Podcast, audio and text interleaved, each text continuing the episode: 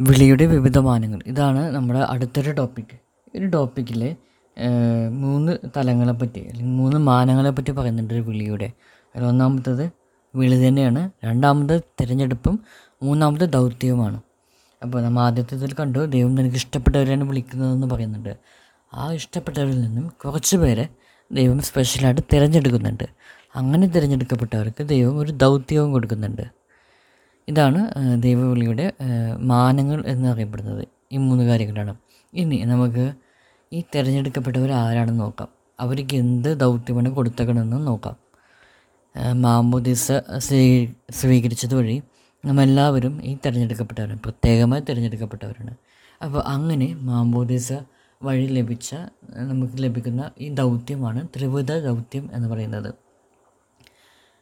എന്താണ് ഈ ത്രിവിധ ദൗത്യം എന്ന് നമുക്ക് ആദ്യം നോക്കാം. ഓനസ് ട്രിപ്ലക്സ് ഒരു ഡോക്ടറിനാണ് തിയോളജിക്കലായിട്ടുള്ള ഡോക്ടറിനാണ്.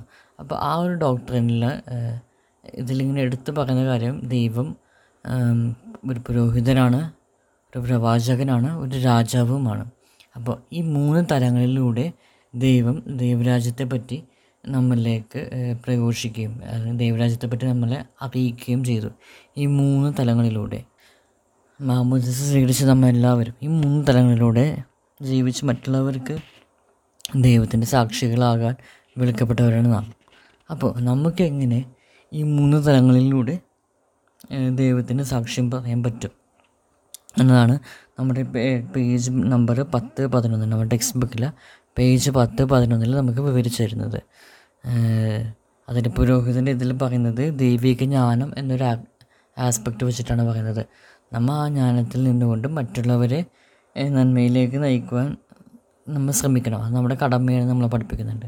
ഇനി ഈ പ്രവാചക ധർമ്മം എന്ന് പറയുന്നത് ഒരു പ്രവാചകൻ എന്ന് പറയുന്നത് ദൈവത്തിന്റെ സ്വരമാണ്. അപ്പോൾ അതുപോലെ ഇപ്പോൾ ഈ ഭൂമിയിൽ നമ്മൾ നിൽക്കുന്നിടത്ത് അനീതി എന്ത് കാണുന്നുവോ അത് തെറ്റാണെന്ന് ദൈവം നമ്മളിലൂടെ പറയാൻ ശ്രമിക്കുന്നു അപ്പം നമ്മൾ അനീതി കണ്ടാൽ നമ്മൾ അതിനെതിരെ ശബ്ദം ഉയർത്താനാണ് ഈ രണ്ടാമത്തെ തലം നമ്മളെ പഠിപ്പിക്കുന്നത്. ഇനി രാ- ഇനി അടുത്തതാണ് രാജകീയ ദൗത്യം അല്ലെങ്കിൽ ശുശ്രൂഷ ദൗത്യം. മറ്റുള്ളവർ ശുശ്രൂഷിച്ച് മുന്നോട്ട് പോവുക പരസ്പരം സഹായിച്ചും ജീവിച്ച് മുന്നോട്ട് പോവുക അപ്പോൾ ഈ രണ്ട് പേജിലും പത്തിലും പതിനൊന്നിലും ഈ മൂന്ന് ദൗത്യങ്ങൾ നമുക്ക് എങ്ങനെ നമ്മുടെ ജീവിതത്തിൽ പ്രാവർത്തികമാക്കാൻ പറ്റും?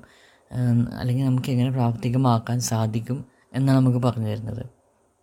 അപ്പോൾ ഈ ഒരു ടോപ്പിക്കിൽ നിങ്ങൾ മെയിനായിട്ട് ഫോക്കസ് ചെയ്യേണ്ടത് മാമോദിസ സ്വീകരിച്ചത് വഴി നമ്മൾ എല്ലാവരും പ്രത്യേകമായി തിരഞ്ഞെടുക്കപ്പെട്ടവരാണ്. ആ നമുക്ക് ലഭിച്ചിരിക്കുന്ന ദൗത്യമാണ് ത്രിപുര ദൗത്യം. നമ്മൾ ഒരു പുരോഹിതനാണ് നമ്മളൊരു പ്രവാചകനാണ് നമ്മൾ രാജാവാണ്. ഈ ഒരു ബോധ്യം മനസ്സിൽ എന്നും നമ്മൾ ഉണ്ടാകണം. അപ്പോൾ നമ്മുടെ ഓരോ പ്രവൃത്തികളും ഈ തലത്തിൽ നിന്നായിരിക്കണം.